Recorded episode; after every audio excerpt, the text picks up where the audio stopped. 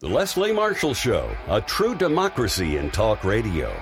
Of, for, and by you, the people.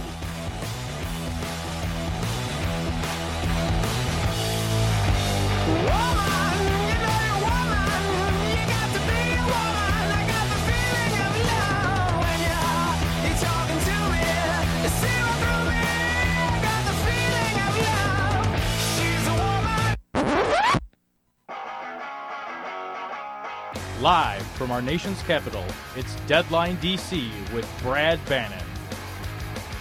Welcome to Deadline DC. I'm Brad Bannon, the host of Deadline DC with Brad Bannon. I'm a national Democratic strategist uh, and a columnist for The Hill in Washington, D.C. My company, Bannon Communications Research, polls for progressive issue groups, labor unions, and Democrats. Mondays on Deadline DC, I talk to the people and players behind the politics and policies that drive our great nation forward. It's Media Monday today on Deadline DC. Uh, my guests uh, today are John Bennett, uh, who is uh, a, a uh, editor at large and an analysis columnist at Congressional Quarterly and Roll Call.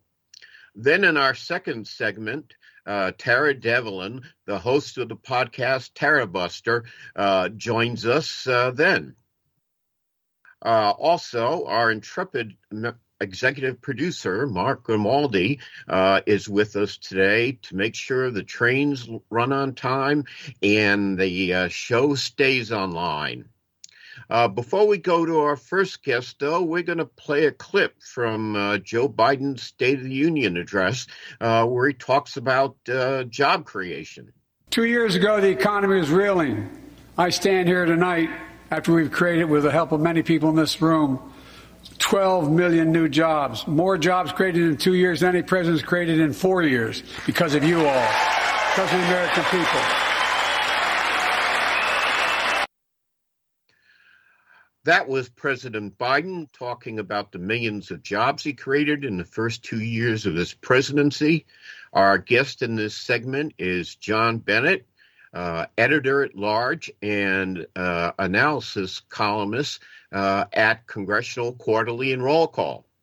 Uh, John writes a great column in addition to his uh, editing duties. Uh, you can check them out. Uh, his uh, Twitter handle is John Bennett T. That's J O H N B E N N E T T T. John, welcome back to Deadline DC. Thanks for joining us today. Thanks for having me, Brad. Okay, let's uh, try this. You heard the president talking uh, at his on his during his State of the Union address, talking about the millions of jobs his administration has created while he has been president. But if you look at the national polls, uh, most Americans uh, still think the economy sucks. Uh, and most people fault the president's handling of the uh, of uh, the economy. So my question is, uh, what is the disconnect there? Well, the president's message just just is not catching on. It's not breaking through. And you know, if you've if you've bought eggs or filled up your gas tank or uh, paid your January um, home heating and electricity bills, you know why. Uh, you know, the president has created a lot of jobs. Um, he did pass in the infrastructure bill that eluded uh, former President Trump for four years. Uh, you know, he's pumped COVID aid into the economy. Uh, he's he's done things um, domestic spending wise, but it hasn't done much on inflate to bring inflation down. It hasn't done much to bring energy uh, prices down. He hasn't been able to break through uh, and, and, stop the war in Ukraine, which is exacerbating a lot of supply chain issues and, and energy costs and, and food prices. Um, so, you know, the buck stops at the resolute desk and and right now he's the one who sits behind it. So you know as i wrote on state of the union night with with president biden it's often uh, two steps forward and three back. And you see that repeatedly uh, when when they the White House has some success and then they almost trip themselves and uh, and and create some issues. And and I think that also hurts the perception that that this is an effective White House and an effective president.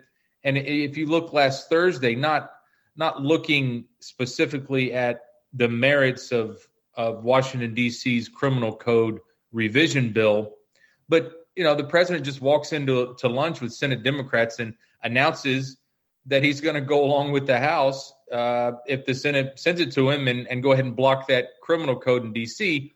And again, we can we don't have to get into the merits of, of that criminal code rewrite, but it was the way the White House did that. You know, he came in with with momentum. Uh, yet again, he had had a, a, fairly good couple of weeks, and and now Democrats are really Democrats on the Hill are, are really most Democrats on the a lot of Democrats on the Hill. Put it that way. We haven't seen the Senate vote yet, uh, but a lot of House Democrats for sure are just kind of peeved and and frustrated with the White House. So, and and then you know voters voters see that kind of dynamic playing out uh, with this White House over and over and over again, and you know there there is a sense of of that you know two steps forward, three back, and then with the economy, um, you know the president uh, helps pass bills that injects some spending or, or gives gives out aid, but you know I went to the supermarket last night and um, boy I winced when uh, when I hit the button to finish and pay. Uh, prices are just are just still way way up, and and they haven't been able to do a lot uh, policy wise to get at that. Uh, the projections that inflation would be waning by now just have not panned out. And you know he shouldn't if he's going to run for reelection, which uh, we think he is. Um, he doesn't have to, to to panic that much about inflation right now.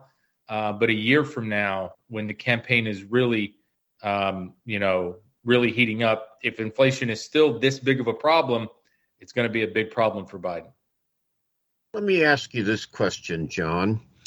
Uh, in one of your columns, uh, you wrote a column about how uh, Democrats uh, responded to well uh, to Scranton Joe. And uh, what is the difference between President Biden and Scranton Joe? Uh, if you look at, uh, you know, the president gave a speech today that um, was, you know, prepared, rolled through the teleprompter, didn't appear to be a ton of ad libbing. Uh, it's the same message. It's a pretty safe speech. Um, there's there's not a lot of of his personality that that comes through, and he has a couple of these canned speeches that he gives a couple of times a week, and they they all sound the same. There's there's not a lot new in there. Um, now, Scranton Joe is what we saw during the State of the Union address, where the president is willing to mix it up with his opponents. Uh, he's a lot more plain spoken, you know, almost folksy uh, Scranton, you know, Pennsylvania. Um, you wouldn't call that home of too many uh, coastal elites, and he's bragged about that. So he's just he's looser, uh, he's feistier, and he's he's looking for at least a rhetorical fight, or as we saw uh, in the State of the Union, uh, to negotiate in the House chamber and uh, and and and and make sure that Social Security, Medicare won't be on the table as uh, these debt ceiling and government spending talks really get serious in the next few months. Um, not not quite at the serious level yet. So that's the difference. You know, these speeches are, are, are staff products, the ones that you know he gives during the week. Uh, but a State of the Union, you know, a major address like that, that's got Joe Biden more involved in the process of writing, just like any president, uh, more involved in the really big ones, step by step, line by line, edit by edit. Um, but you know the staff handles these these uh, these lesser speeches, and and I think you really see that. I, I don't know how much involvement uh, Biden has in drafting a speech he's going to give on a Thursday afternoon to the Rotary Club, uh, but he's really you can tell he's really involved in these joint addresses to Congress. Uh, his speeches in Warsaw about the uh, Ukraine war uh, have really been you know feistier and a lot more color and a lot more emotion those are Scranton Joe speeches. And that's what House Democrats, especially, and some Senate Democrats I talk to, that's what they want to see. if he runs for reelection. That they want him to get out there. They expect, as of right now, that former President Trump would be the Republican nominee. And well, we know his tactics and his rhetorical approach to campaigning. And Democrats say that Biden's going to have to mix it up and, and, give it back to Donald Trump in a general election. That's okay. what they want to see. We're going to have to take a short break uh, to give our radio listeners a couple minutes of vacation, uh, but we're staying with our uh, viewers on Twitter and Facebook. Uh, we'll be right back with John Bennett from Congressional Quarterly and Roll Call after this very brief break. Welcome back to Deadline DC with Brad Bannon. Our guest in this half hour is John Bennett from Congressional Quarterly and Roll Call. Uh, we've been talking about uh, President Biden. Uh, I'm going to change the uh, topic a little bit here. Uh, John, you've written a couple of columns uh, that I've seen about Ukraine. One thing that's pretty clear is that public support, especially among Republicans, for American military aid to Ukraine is declining. Uh, and that creates a big problem uh, because the Ukrainians uh, need our assistance. Uh, it looks like we're in for a you know long grinding war. That's what the experts think anyway. Uh, but the longer the war goes on, the trend line suggests there'll be less American support for military aid. Uh, many Republicans in Congress, especially in the House, are very skeptical and even opposed to Ukrainian military aid. Uh, is there anything President Biden can do to reverse this trend? Uh, because it looks like that's this war is going to go on for a while, and as it goes on, unless something happens, it could be less and less public support. There's not much uh, President Biden can do uh, right now. We we got some indication uh, last week from uh, CIA Director William Burns, who made a rare appearance on one of the Sunday morning uh, talk shows. You know, they're starting to talk about things like uh, the Russian military running out of ammunition no time soon, but but that something like that could happen. Now he may turn to China and and lean on uh, Xi Jinping uh, to give him some ammunition, and that that seems to be why the Biden administration is really warning Xi uh, to not do that. Um, there would be some pretty serious consequences. They say probably economic sanctions to start, um, and of course, if you want to get the Chinese, uh, the, if you want to get the Chinese government's attention, you go straight toward its economy, straight toward its pocketbook. So I think that's why we're seeing those warnings. But to get to a point where Vladimir Putin initially shoots himself out of ammunition, I mean, like as you alluded to, that would be months and months away. So this is a long uh, war. This is uh, very drawn out, and and the president has a problem because what you see when you when you look at the polling data here in the U.S., we've had a 10 point drop in support for sending additional weapons to Ukraine just since late September, early October. That's a big drop in that amount of time. And again, it's it's largely fatigue. Um, you know, Americans want to see this war end, and and like I said, you know, taxes aren't going down here right now, and folks are paying more for home heating, uh, home heating bills, gasoline, eggs, milk.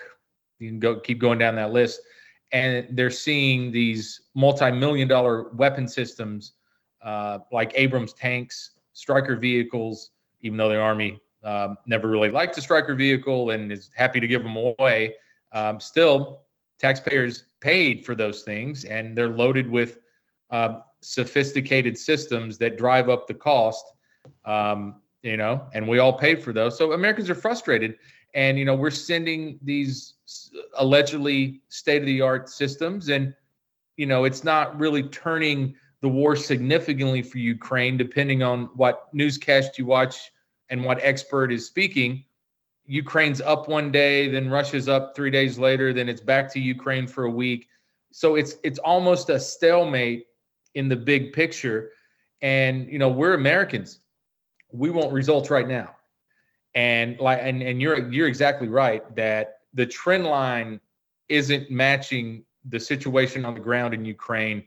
And as public opinion here goes down, um, in in in another few months, it's going to be it's going to be uh, late September at the earliest before there's another spending bill that might move through Congress and get to Biden's desk with some Ukraine aid after a big fight, especially within the Republican, the two Republican conferences.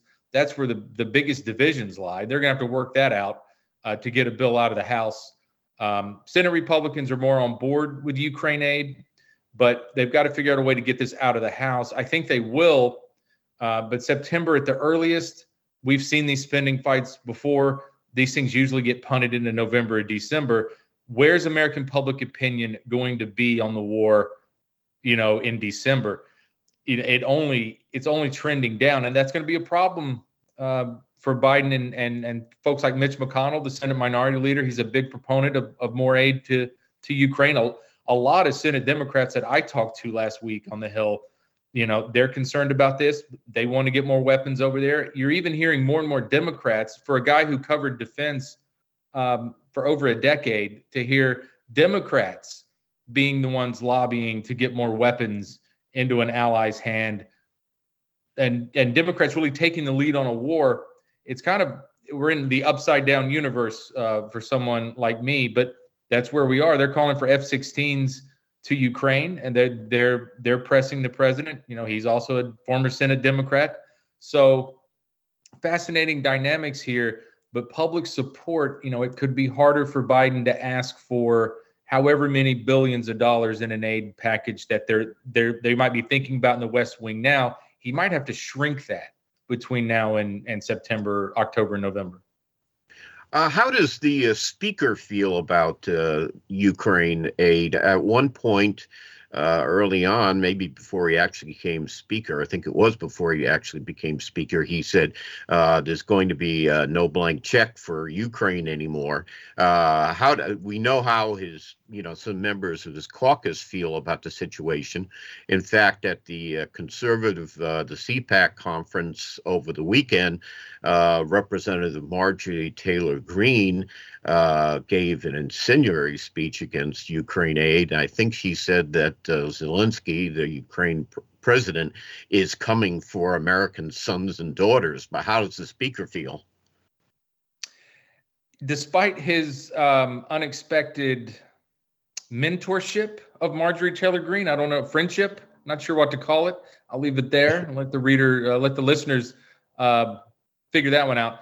Uh, he's not he's not aligned with her on Ukraine aid. He's tried to kind of shoot this one down the middle of his own caucus and and maybe have it a little bit of both ways for now. And again, he doesn't have to weigh in until we get closer to when that spending bill might actually be be written and move through both chambers. You know, he's calling for things like tracking the aid, tracking the weapon systems, uh, making sure that the Ukrainians are actually using the weapon systems and are using them effectively. Make sure the aid dollars are are going where the Ukrainians say they're going to put those dollars, and not you know. There's been a lot of corruption issues in Ukraine over the years. Um, so he's he's focused on stuff like that, uh, issues like that, and I think for right now he's trying to get ready for this coming battle between his John, thank you very much, but unfortunately, we've run out of time. Our guest in this half hour has been John Bennett, uh, uh, opinion uh, analysis columnist and editor at large at Congressional Quarterly Roll Call. We'll be right back after this break. Welcome back to Deadline DC with Brad Bannon. I'm Brad Bannon, your host.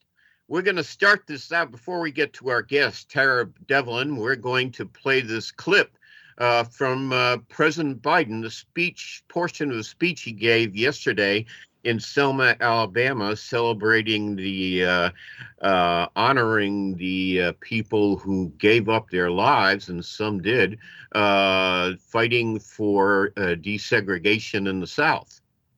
The truth matters, notwithstanding what the other team is trying to hide. They're trying to hide the truth. No matter how hard some people try, we can't just choose to learn what we want to know and not what we should know. We should learn everything the good, the bad, the truth of who we are as a nation. And everyone should know the truth of Selma.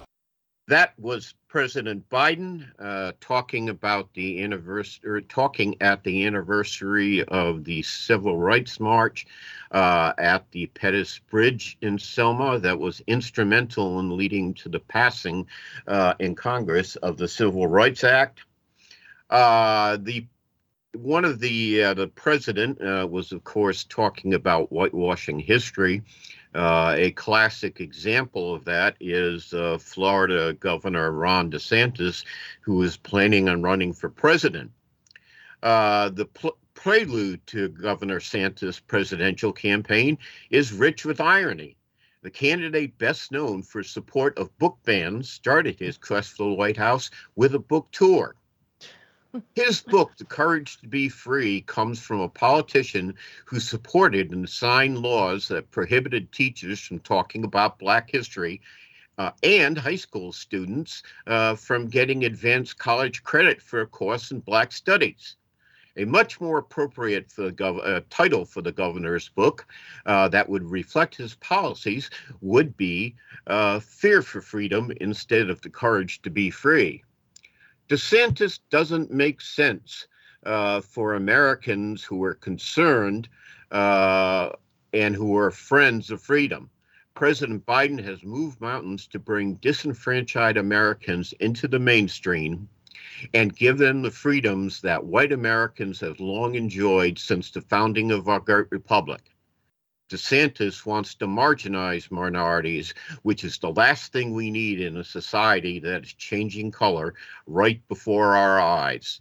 You can read my columns in the Hill at muckrack.com front slash Brad Bannon front slash uh, articles. That's muckrack.com front slash Brad Bannon front slash articles.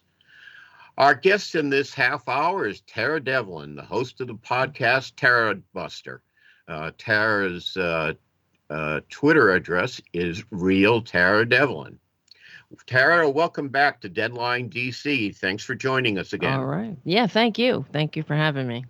Uh, the president, in his speech uh, yesterday at Selma, Alabama, uh, criticized people who want to, I think he had Governor DeSantis in mind, uh, mm-hmm. uh, who don't want to talk mm. about the uh, African American struggle for freedom in this country uh, and just wants to completely white, whitewash the historical record. Mm-hmm. what do you think? Well, he's 100% correct. It takes a level of maturity to function in a free democratic society. And this is what is required of us that we recognize there are all types, there are all manner of American experiences, and they're all equally valid. So the, to, to learn, it's almost, a, it is a patriotic duty to, if we want to have a functioning society that works for all that we that we that we do come together it's part of you know e pluribus unum and all and learn about each other and it's the, where it's not uh, such a such a threat but you see republicans they're just they they really that that's the thing that they they fear the most which is a unified country because they won't be able to get away with their their incipient i mean it's not even incipient anymore fascism. It's uh you know their authoritarianism requires the the division of the american people and uh, you know they're really good at that especially you know tickling racist funny bones and throwing uh, red meat to their their base that uh, you know i mean really shame on them. It's to me it seems like don't you i mean don't you get tired of falling for the same old tricks all the time? It's just so it's so you know predictable really. But yeah ron desantis and i think he's far more dangerous than trump too because he's for whatever reason considered more mature or whatnot but he is uh, he's just as disgusting as as Trump and the rest of them, you know, using race. Well, let me ask you mm-hmm. about that, Tara, because in the column uh, that I just wrote for The Hill, uh, which actually is not online yet, probably be online later today. Uh, but in that column, I make the argument, uh, which you just made, that in some ways, Mhm. uh, DeSantis is a lot more dangerous uh, than Trump is. Uh, Yes. One thing, uh, he is, uh, if you look at the national polls, uh, he is doing better in a, uh, even though DeSantis is behind Trump in the Republican head to heads, he's doing better. Uh, than Trump is in a matchup against uh, Joe Biden. Mhm. And I think that's because he doesn't have a lot of the personal baggage Yes. that Trump comes with. Uh, he has a very uh, attractive uh, family, uh, a wife who's recovered from cancer, Mhm. uh, three cute looking kids. Uh, he is the governor of a large state. Uh, he Mhm. uh, won a ran- landslide. He's now one. He's serving his second term in office. He won a Mm-hmm. ran, ran, landslide reelection. Uh, you know, and he Yeah. has you know a serious story to tell. right. And but you know the the you know he's basically I'm trying I'm going to be friendly here. I'm going to be nice. he sh- he speaks flash. He sh- exhibits flashes of fascism. oh yeah. he- uh, but- totally. He doesn't look like he's a fascist, you know. Um, whereas. Trump, you know, he's you know Trump looks scary. DeSantis Mhm, doesn't. mhm, mhm. Uh, and I worry about Santos because he really, some of the stuff he talks about and has done as governor Uh-huh. of Florida is really, really scary. Yeah, they're right out of the you know Mussolini playbook, and they're just uh, the thing about DeSantis's election. You know, he did win uh, of, like in a twenty percent margin or what whatnot, about but that's 20%. yeah, but that's only because he- he literally drew the maps, and this is another thing that the corporate media d- never they never um, kind of put it in context that DeSantis, for the first time in Florida history, he he himself personally drew the maps of Florida, basically, you know, giving him the best possible map that yeah that and he inflicted it on the legislature, who initially rejected it because I guess they had some dignity left, but then you know he beat them down. So that they're running he ran on that map that the uh, where democratic districts were completely absorbed into republican districts and you know nullifying votes of dem i mean this is how they win. They're not uh, they really are not a majority party. They never have been. And the the what makes DeSantis dangerous in my opinion is that you know he he doesn't have the tweets you know he can control himself.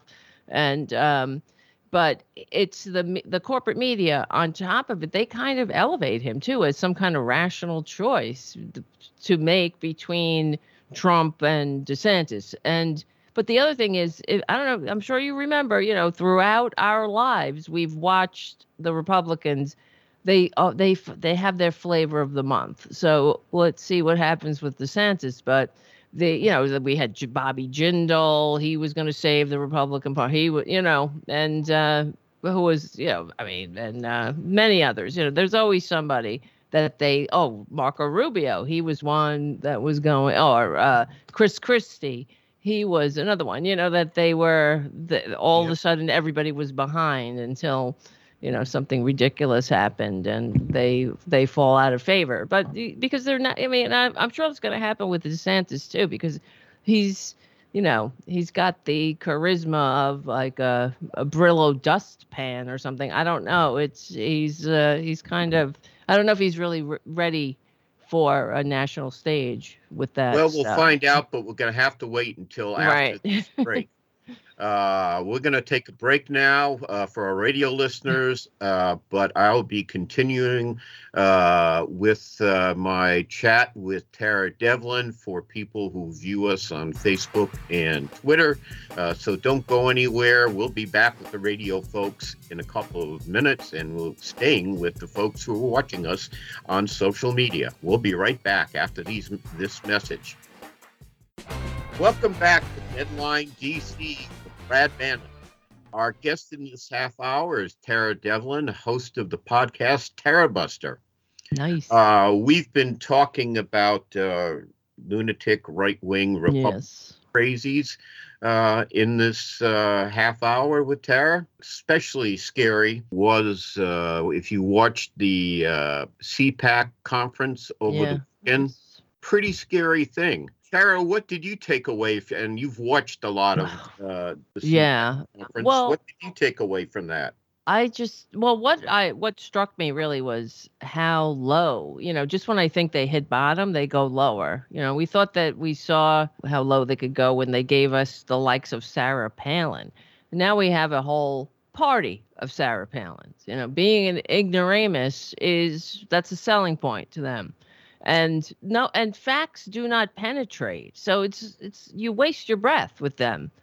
I mean, you go on uh, have everything that that uh, you know. I call a Marjorie Traitor Greene because you know that's who she is. But anyway, she uh, you know saying that uh, Zelensky said he wants American America's sons and daughters to die. Like this, there is nothing further from the yeah, truth. I mean, said, he she said uh, Zelensky is coming uh, Yeah. for American sons and daughters. Yeah, he, she's just it's just a lie. It's simply a lie. And they and I don't know what it is. They just love being lied to that these people, but it's all, all and and it kind kind of goes to show you with um with the Fox revelations, not that they were they were revelations that that they're they're uh audi there that they were that they were lying to their audience that they kind of it's like confirmation bias. They they realize that they're that their base or the audience is incapable of, of of evolving. So they just basically are telling them they're there, you know, you're fine the way you are. Don't ever change. Don't ever uh, think about somebody else. You know, it's like it's very it's a very infantile way of living, especially in a free democratic society with 300 mil, mil, 320 million diverse people you know, it takes a level of maturity to sit down and and come up with, you know, and have a government that works for uh, everybody. Yeah, but they just cannot do it. They can't share with other people who are different than them. And really that's that they'll burn the whole damn country down before they'll evolve. You know? Well, you know, let, let me ask you this question, and I should let me point out a couple I know facts, scary as that is. uh, one of the context to discussion, and especially to uh, Ron DeSantis and his uh, efforts to Mm, to block any kind of uh, uh, education about uh, real education of American history. And I, I think one of the things they're scared of is that a couple years ago, the Census Bureau released a Mm. report that said by uh, 2045, which is Mhm. only 22 years from now, uh, American, uh, this will be a white minority nation. yes. Uh, The Yes. the uh, the uh, birth rate for especially Latinos uh, is incredibly high. Uh, the white birth rate is stagnant, and in about 20 or so years, uh, this is going to be a minority white nation. And Mhm. honestly, I think that's what scares Yeah. a lot of these people. yes. Uh, Absolutely. they're really scared of the transformation that's going on in society. yes. And these kind of changes, you can't stop. You can slow them down a little Mhm. bit, but you can't stop them. And I think that scares the hell out of them. oh yeah, to that's be it. with you. Absolutely. You know, I Mhm. think they already see the signs. If you wa- you know, watching TV and watching uh, the ads on TV, you see a lot of couples who are biracial. right. Uh, You Right. see a lot of black and Latino faces, and I think all this scares to scares them to death. It does. And instead of, you know, d- denying Black history and Latino history, we should be embracing it because Mhm. that's what's ha- going to happen to America. What is happening to America already? Yes, exactly. And but they they you know can't do it. They just don't have the maturity and then especially in their bubbles where they're being told that this is somehow, you know, it's their American birthright to never ever ever change, you know, to never consider anybody else or to be uh, be selfish because they're they're and it's also part of their their infantilism. You know, it's like Government, the size of government is just right only in the ways that it serves them. And then everybody else is taking advantage. It's like Goldilocks, you know. Uh, and but they want government, as you as we know. We just don't. They just don't want to share. I mean, like the like the train derailments is uh, case in point. They're like, "Where's you know, where's help? Where's help?" Well, I thought you were like, uh, you know, the nine most terrifying words were I'm from the government and I'm here to help. You know, it's like they it's but you know, of course Democrats don't don't hold those kinds of grudges, but we never call them out for it either. We never point out how absolutely dangerous they are. And w- meanwhile, they'll they turn it around all the time. They, you know, New York values, Massachusetts liberals. You know, they have uh, they have their presidential candidates going around and and campaigning on uh, we're real America, things like that. There and this is divisive. You know, you don't see Democrats doing that. We're all you know, Democrats are all like, okay, you know, uh, I'm here to help. Yeah, I'm from the government. I'm here to help. You know, there's no, but but they're they just you know don't want to share, and this is why they're like, let's break the country up again. How many times we got to go through this? oh know? yeah, well let, let, me ask you about that. Marjorie Taylor Greene mm-hmm. uh, suggested a couple of weeks ago uh, yes. that uh, we should break the country up between blue states right. and red states. Exactly, because she's an idiot. She's a moron. She has no clue about history or uh, rea- much less reality. That's for sure. And that's why everything that comes out of her mouth is a stupid idea because she's not informed. And they think, I don't know where they think they get their ideas from. Uh, you know, osmosis. They get it. Yeah, but she, you know, she really is a moron. And it's sad and, and embarrassing that she's walking around the halls of power getting the attention that you know that she garners by being a moron. You know, she says these stupid things, and then people are like, you know, you realize uh, over half of you know 500,000 people uh, died settling that question in uh, in the 1860s. So, but you know, then she's like, well, I didn't mean that. I meant that because she's stupid. She doesn't know. Eh, she has no clue. You know, so they but they don't feel like they have to be educate themselves somehow. That that's for that's the elites. That's for the elite you know they just go with their gut or something. And uh, you know obviously their guts are not that uh, you know their guts are kind of disgusting. So you know i don't know where uh, really what kind of great country we would have with the morons like that at the helm and all we can do right now i guess is mitigate the damage but it you know it's really embarrassing too. It is but you know i mean maybe maybe in some alternate universe marjorie taylor greene is getting what she wants you know just like i wish she would secede i wish she would secede just secede marjorie you know well the like, reality is i think she is getting what she wants. Yeah. Oh that's true.